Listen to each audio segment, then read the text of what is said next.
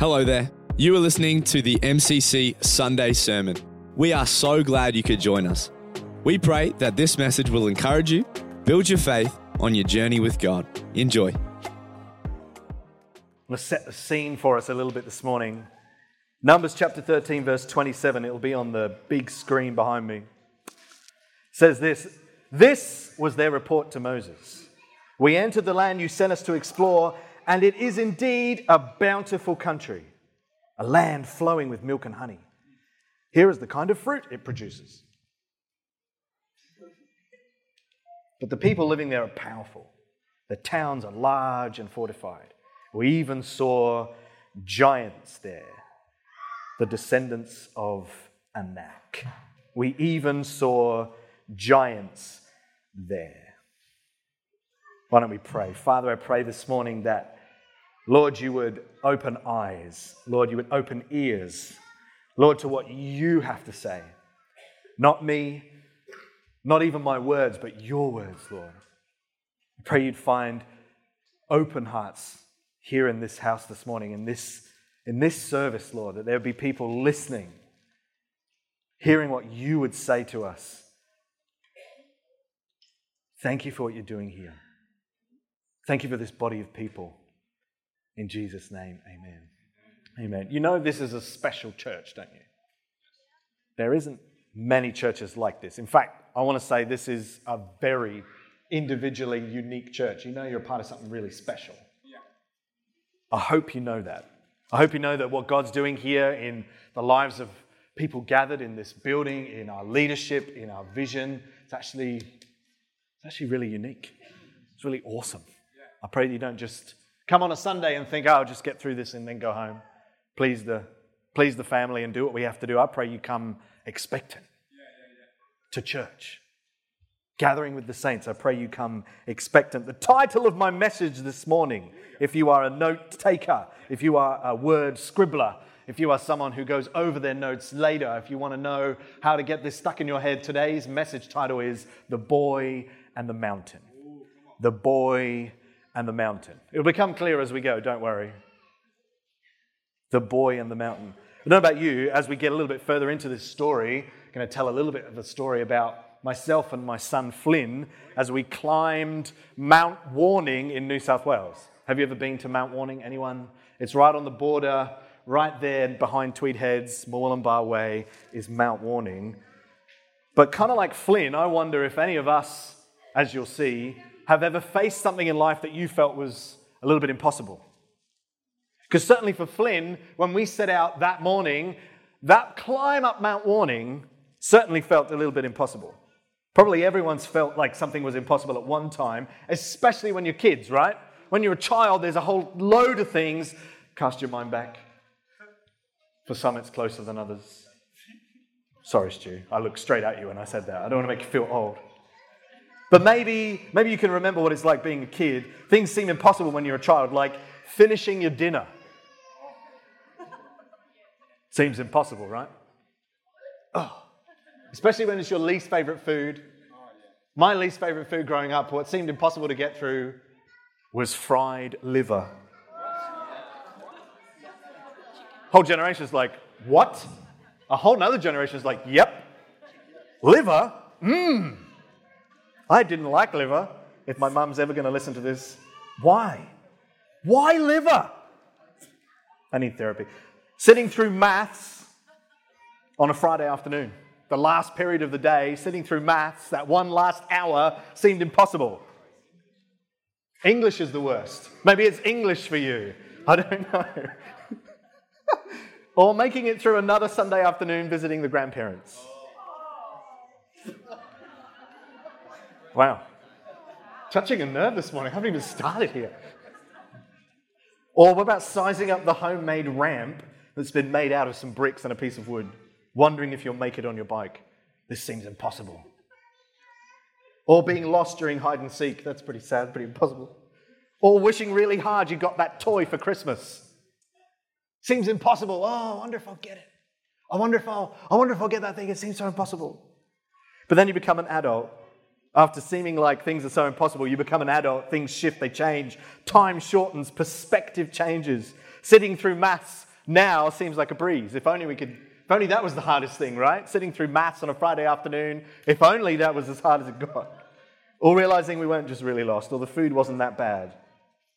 Except it was. Because it was liver. It's all just a shift in how we perceive things, how we see things has changed. The little things like that, they might not stress us out now. Hopefully, we're not losing sleep about that newest bike ramp that we've set up in the yard. Hopefully, we're not wondering about whether we'll like the dinner we'll make tonight. And that's hopefully something that we're going to be looking at this morning an encouragement to you that when we're facing some of those impossible things, that there's, there's motivation and ch- courage to push on, to push through. It might just be a shift in your perception. It might just be how you see things. In fact, the shift in how you see the challenge ahead might be just as important as overcoming the challenge itself. Maybe coming up to the end of the year, we were just reminded, 12 weeks left to the end of the year. Then we're into 2024. Right. Maybe we're, pay, maybe we're facing some impossible things. In the next 12 weeks, maybe there's something that you're looking at that seems like it's totally out of reach. Maybe it's a health challenge. Maybe it's something that you know you can't afford. Certainly, the things might be different from when you were a child. It's how the, the problems now are different. They just seem bigger. Maybe those giants ahead of us, like mounting debt, or shifting relationships, or bills to pay, or an indifferent husband, or a passionless marriage, or rebellious children, or a dead end job, or previous church hurt, or a broken heart, or damaging addictions. We're all faced with giants, seemingly impossible things to pull off. Kind of like these Israelites we just read about. You're looking at the potential of what's ahead. You can see what's in the future. Indeed, there is a land flowing with milk and honey. It definitely has potential. But like we just read there in verse 28, the people living there are powerful, they said, and their towns are large and fortified. We even saw giants there. The promise was obscured by giants. Sure, Moses, yes, we can see the promise, we can see what's ahead, but I also see giants. I also see the problem. I also see the issue. I also see how difficult this is going to be. I pray you're listening this morning. We're going to be talking through this journey Flynn and I take up the mountainside. I pray you don't just tune out and pretend that you've already heard this story before. I want you to listen. I want you to listen to this story because this start, this, this, this story that Flynn and I go on, happened a few years ago. We're not talking like yesterday, although I did climb Mount Coolum yesterday. Has anybody climbed Mount Coolum? That's only 200 meters. Small fry. Small fry. It didn't feel like small fry going up the hill. We were very exhausted. 200 meters. Mount Warning's 1,200 meters. Wow. For his 10th birthday, I decided to take Flynn on a, like a rite of passage. We're going to climb this mountain. It's your 10th birthday on retrospect. He was quite small. Maybe we would, should have waited a couple of years. But we did it on his 10th birthday. I'm like, this is the moment. We're going to mark this. We're going to encourage you to do something big and great with your life. Let's climb this mountain. We're going to get up to the top and how impossible it seemed to him. As we're driving on the highway, I don't know whether you know the M1 that goes south past Mount Warning. If you've ever gone south at all on the M1, you can look right as you're going south and see Mount Warning in the distance. This looming old volcano. It's the middle of an extinct volcano. Bet you didn't know that. Impossible to Flynn. It just seemed so big. He even asked me, can't we just drive up it? No. Can't just drive up Mount Warning. I have to describe how good it will be. It's going to be amazing. I, unbeknownst to him a couple of years ago, years before that, had climbed it at sunrise. It's the most easterly point in Australia. The sun hits Mount Warning before it hits everywhere else in Australia.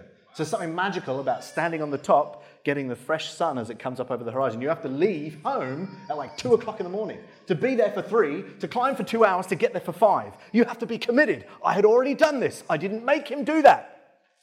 All I said was, we've got to get to the top. I had seen the top. He's only got my word for it, but he agrees on my promise and comes with me. I pray you're listening this morning. We'll come back to Flynn. We'll describe this mountain journey a little bit more. But I want to give you more context to these Israelites, these people that have just, just escaped 400 years of slavery. They've miraculously been delivered from the Red Sea, from the hands of an army, and they're poised to take on this new land, a promised land that's theirs. They're on the brink of something amazing. They're about to step into something they've never had before. I wonder how many of us know what that feels like to look ahead and know there's something out there for us, something special, something incredible, something promised. We know the potential would be amazing, but we also see giants. And then we can swing into well worn pathways, can't we, of thinking and feeling, a predictable track on our, in our heads, just like the Israelites struggled, so can we. Let's come back to Flynn quickly. We're getting ready.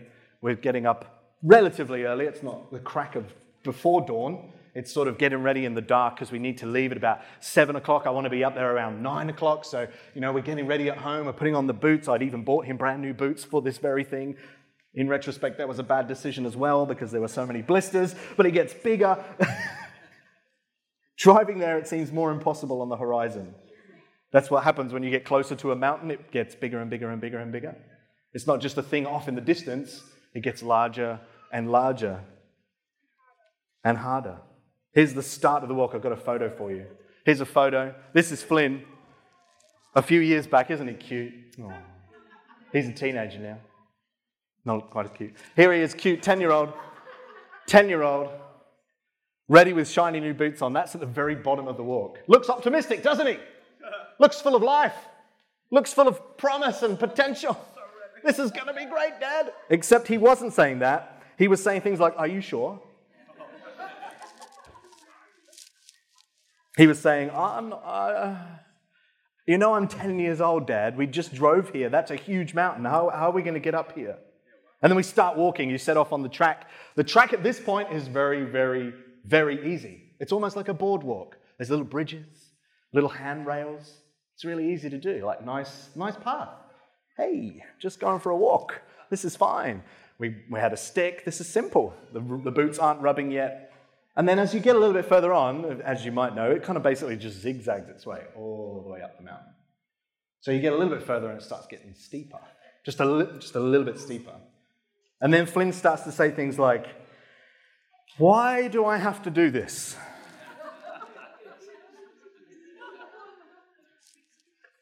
Why did you make me do this?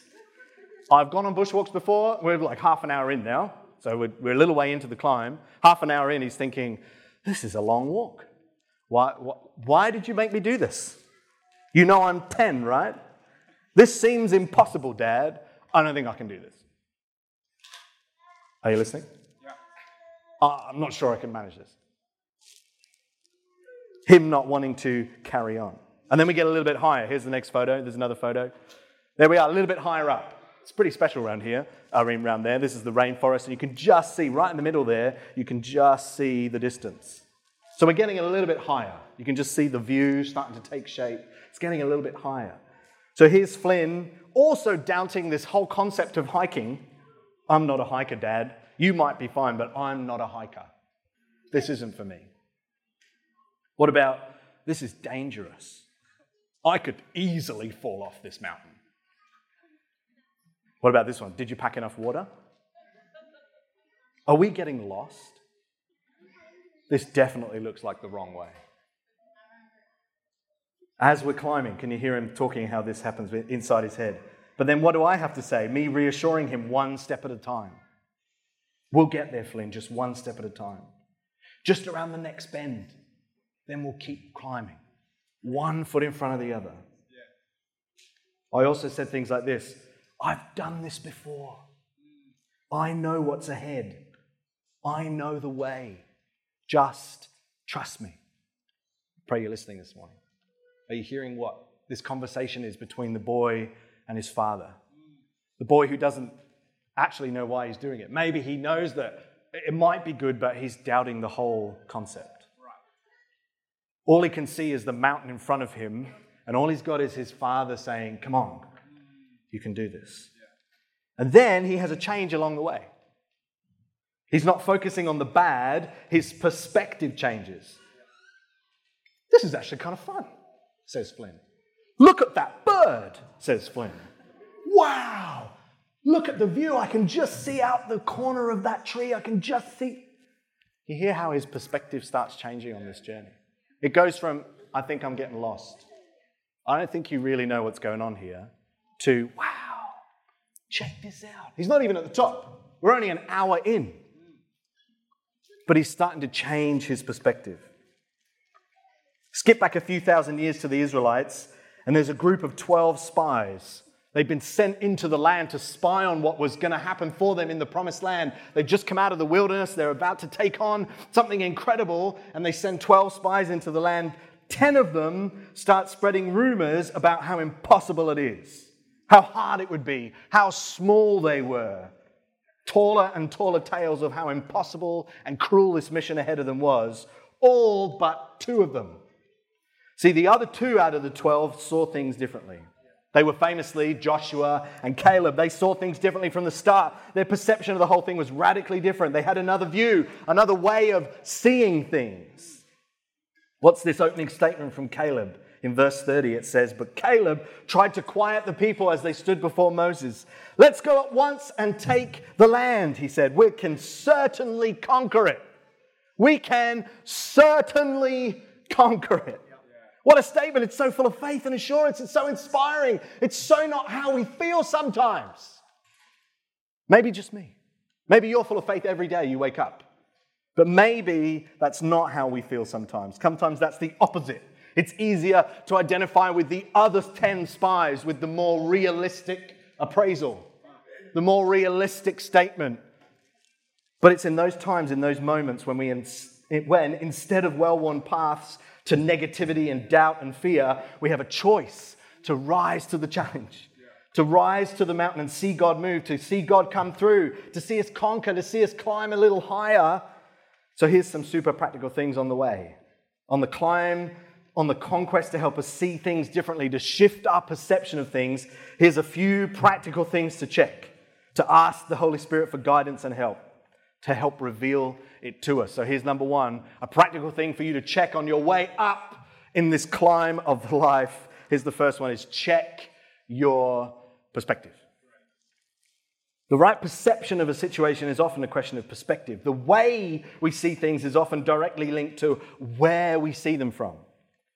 The spies all spent the same amount of time in the land, saw all the same things, and even brought back the same bounty, but the perception of their possible victory was drastically different. The difference was Joshua and Caleb's perspective. They saw things from God's point of view. Here's verse 9. It says, Do not rebel against the Lord, and don't be afraid of the people of the land. They are only helpless prey to us. They have no protection, but the Lord is with us. Don't be afraid of them. That's a pretty impressive statement. Ultimately, that's the end game. That's the journey God has us on for us to see things from His perspective. Not from our own, not from a place we find ourselves, but the place that He is in. Really, the question then is where are we seeing things from?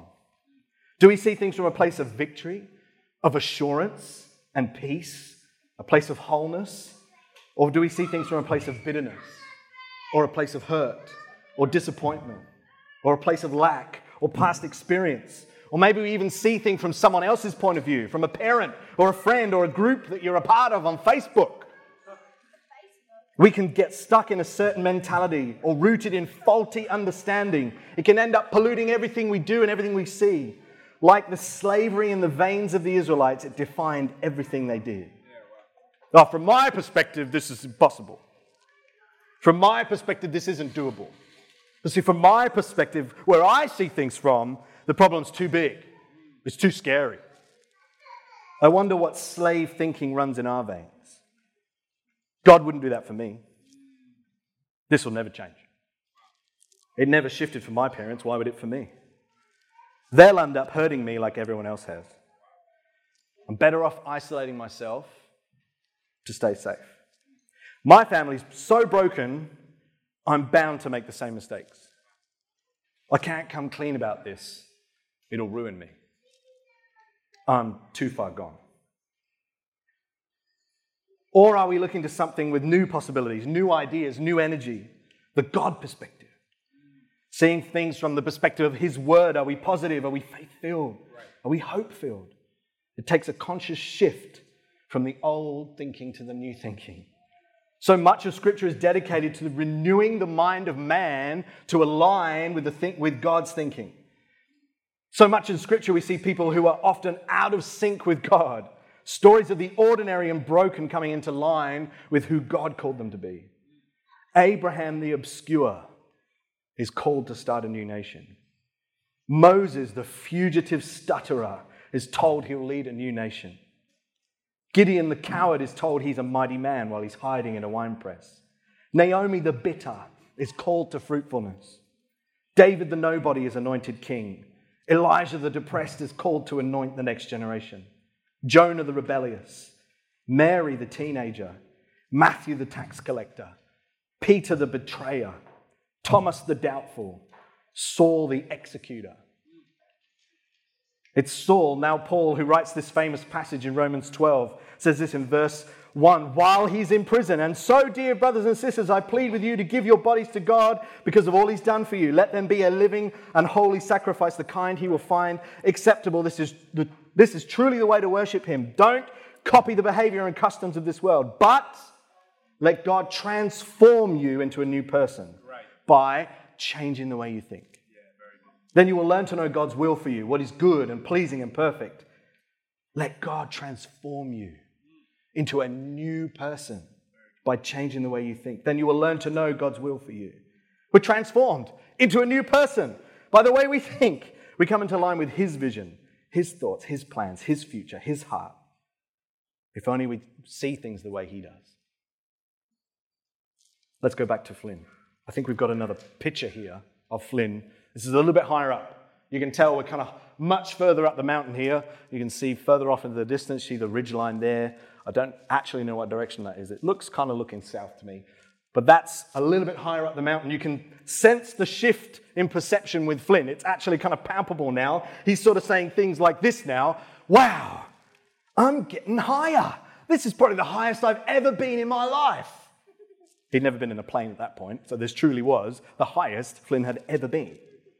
I wonder what it's like at the top. I can imagine, just picture it, what that view is going to be like when I get there. Thanks for bringing me, Dad. You hear what's, what's going on in his mind now? We've, we've shifted, there's been a shift. We're also meeting people who have already ascended, coming down the mountain, encouraging us on the way. What do they say to us? Just keep going. They say things like, You're not far now. Or they say things like, it's an amazing view. It's so worth it. Are you listening this morning? The contrast between the start at the la- uh, between the start and the last section. He's saying things like, "Let's do it, Dad. I can't wait to tell Mum about this. This is so cool." Here's the last. Here's picture number four, nearly at the last view. We get to this section. If you've ever climbed Mount Warning, this is at the very end. So you've done a big zigzag all the way up, and then right at the very end, you get this section. It's steep and it's rocky, and there's a chain you have to hold on to. But instead of Flynn saying, I'm definitely going to fall off this, or hold on to me, Dad, I, think, I don't think I'm going to make it, the, the excitement for what's ahead, right. he is now full of hope for getting to the top. He's now saying those sorts of things like, This is going to be the best thing ever. Just hold, just make sure I'm good. Have you got me, Dad? I'm going to go. Here I go and we start that last little bit of the climb. Things are at their hardest when you're closest to the end, but with the summit in mind, we pressed on. His attitude changes as we near the top. Sounds a bit like Joshua and Caleb. Get me to the top. Joshua and Caleb were summit chasers. Joshua was always found as far up the mountain as he could get behind Moses. Caleb asked for a mountain when he was 80 years old. They were different to the rest. Number two, we'll skip through these pretty quick. Number two, check your attitude. It says in Numbers 14 24, it says, But my servant Caleb has a different attitude than the others have. He has remained loyal to me. I'll bring him into the land he explored. His attitude, his heart made him stand out. It wasn't his prowess, his skills, or his strength, or his strategic thinking, or his bank account, his network of friends. It wasn't his size of his house, or how good his education was, whether he had a jet ski parked in his garage, whether he was going on holiday somewhere special. It was his attitude. His heart set him apart. There's a famous saying, isn't there? Ships don't sink because of the water around them, but because of the water that gets into them. The boat is designed to be around water. The problem isn't the water, but where the water ends up. It's a great metaphor for our lives as Christians. It becomes a continual, conscious choice to keep our vessels in floating order. Clean the hull, check for holes, maintain the rudder. It's an easy metaphor to use. Sometimes it takes time in harbor to run tests and run checks. Sometimes you have to declutter the ship from becoming too heavy. Are we too laden to float? Too weighed down to be effective? We're on a constant mission to stay afloat and trim the sails and set the course, always asking, what are we consuming? What are we digesting? What are we letting consume us? What are we allowing too much authority in our lives? Proverbs chapter 4 says this in verse 20 My child, pay attention to what I say. Listen carefully to my words. Don't lose sight of them. Let them penetrate deep into your heart for they bring life to those that find them and healing to the whole body. Guard your heart above all else.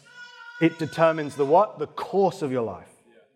Avoid all perverse talk. Stay away from corrupt speech. Look straight ahead. Fix your eyes on what lies before you. Mark out a straight path for your feet. Stay on the course, or stay on the safe path. Don't get sidetracked. Keep your feet from following evil. Guard the inner man, guard your inner dialogue, guard your inner world. Guard your heart from what you say to yourself about what's going on around you.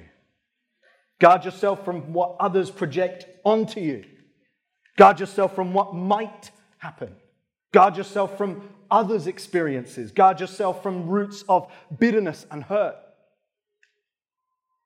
Lastly, here's the last one check your opinion. A good attitude makes a big difference, and it's often centered around our opinions, the way we see things, the place internally from which we see them. Naturally, our opinion dictates our attitude. If We've got a good to- opinion towards something or someone, you generally have a good attitude towards it. If you have a negative opinion about something or someone, generally it's a bad attitude.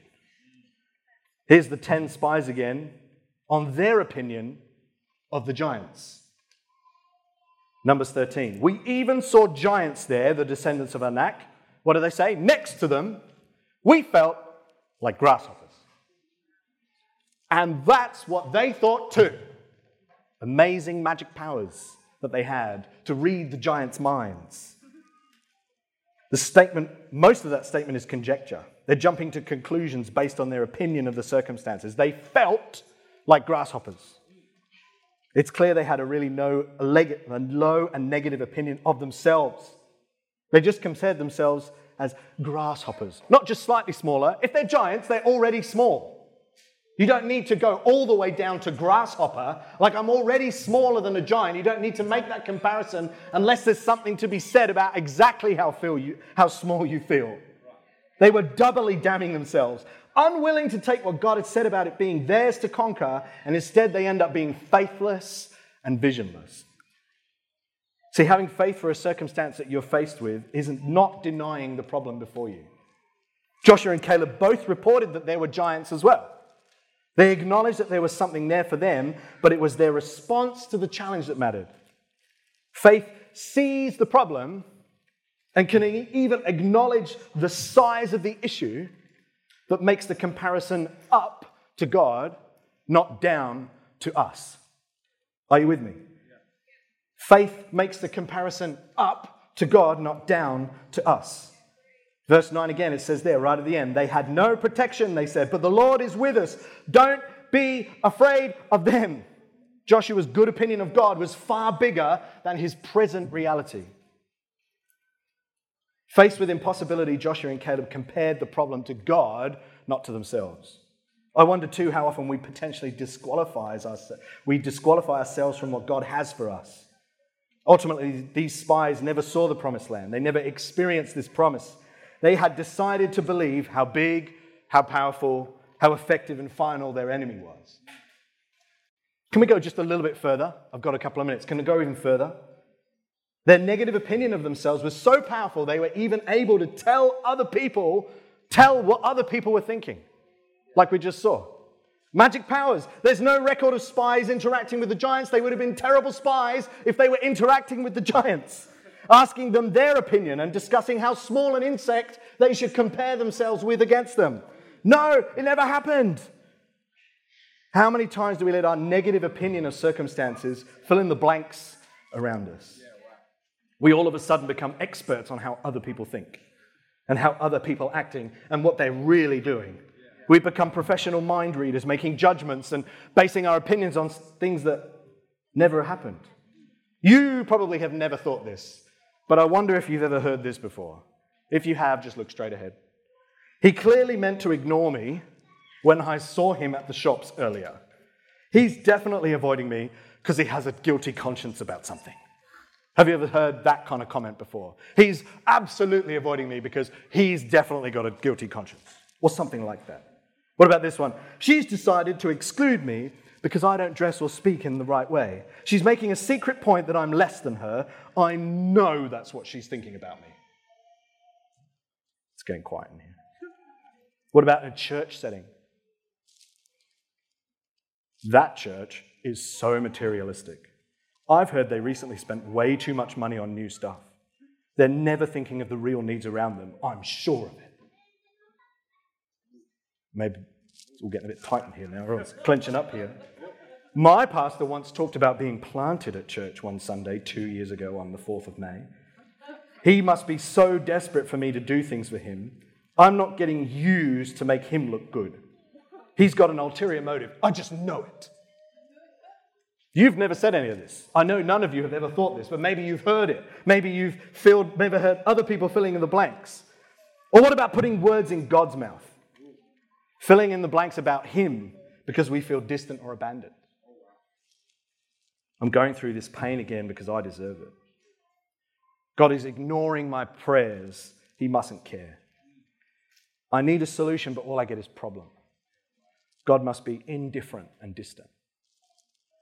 Bit real this morning, maybe. I don't know. I know you've never been guilty, but how, can you hear how unchecked negative opinion starts to undermine and sow bitterness?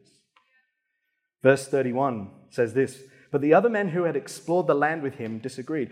We can't go up against them. They're stronger than we are. So they spread this bad report around the, around the land among the Israelites. The land we traveled through and explored will devour anyone who goes there. Can you hear it? They spread this bad report about the land among the Israelites. This negative opinion held, uh, this negative opinion held by a few spread to an entire nation.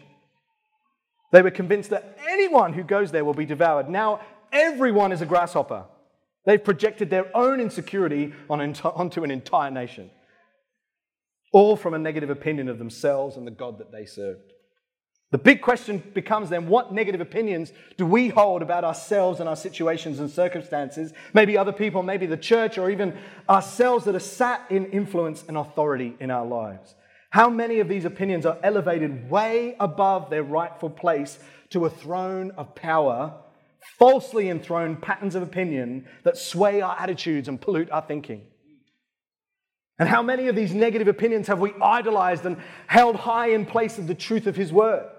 Idols we have carved and formed from the gold of our own past experience, like the Israelites at the foot of Sinai. Idols built to celebrate our disappointments and perceived abandonments. What dynasties of damaged perception need toppling as we head into all that God has for us? The good news is these enemies and these empires will always fall in surrender to Him. No amount of self inspection or self improvement or self motivation or self work will ever deliver us. The only authority big enough to bring them to submission is the authority of Jesus and His Word. So bring Him your opinions, test them, Bring your attitudes, test them. Bring your perspectives, test them. Surrendering them to His will and His purpose. Testing them in the light of His word. Surrendering our will to His. Can I get the team back up? That'd be great. Here's picture number five. Last two pictures. We made it to the top. You have also now made it to the top. Pretty amazing view. It honestly is an incredible view. What a view! It's bright, it's expansive, vision for miles. The relief and the excitement is overwhelming. We're just so excited. It's the highest I've literally ever been, says Flynn. At this point, it genuinely was the highest Flynn had ever gotten to. I never knew it could be like this. I can see so much further than I could before. Are you listening? Everything seems so small from up here. I can't believe I said I couldn't do this. Thank you for bringing me. We did it. Gets out the binoculars, checks landmarks. We have food. We eat the last of our muesli bars. We rub our feet. We eat bananas. We run around for a while. I am distinctively more out of breath than Flynn at this point. But we made it. We did it. We got to the top. Here's number six, the last picture. There we are. Proof that we did it. It wasn't just a photo from the internet. We were really there. and then we spend some time at the top. We, we make our way down the mountain. The descent is always quicker. We know the way home. We recognize the parts that were hard before, but we have home in mind. We encourage others on our trip down, the ones that are on their way up. We stop them and we say, It's so worth it. The view is incredible. You can see for miles. How much further is it? Not far now. Flynn even says, If I can do it, anyone can do it. I'm only 10 and I got to the top. You can do it too. He says things like this I can't wait to tell my brothers about what I did. Wait till they hear about the view. They'll all want to come next time. Are there any other mountains we can climb? Are there any other mountains we can climb? Is there any other mountains I can get to the top of? Is there any other challenge that I saw was impossible, but maybe I can prove that I can get to the top?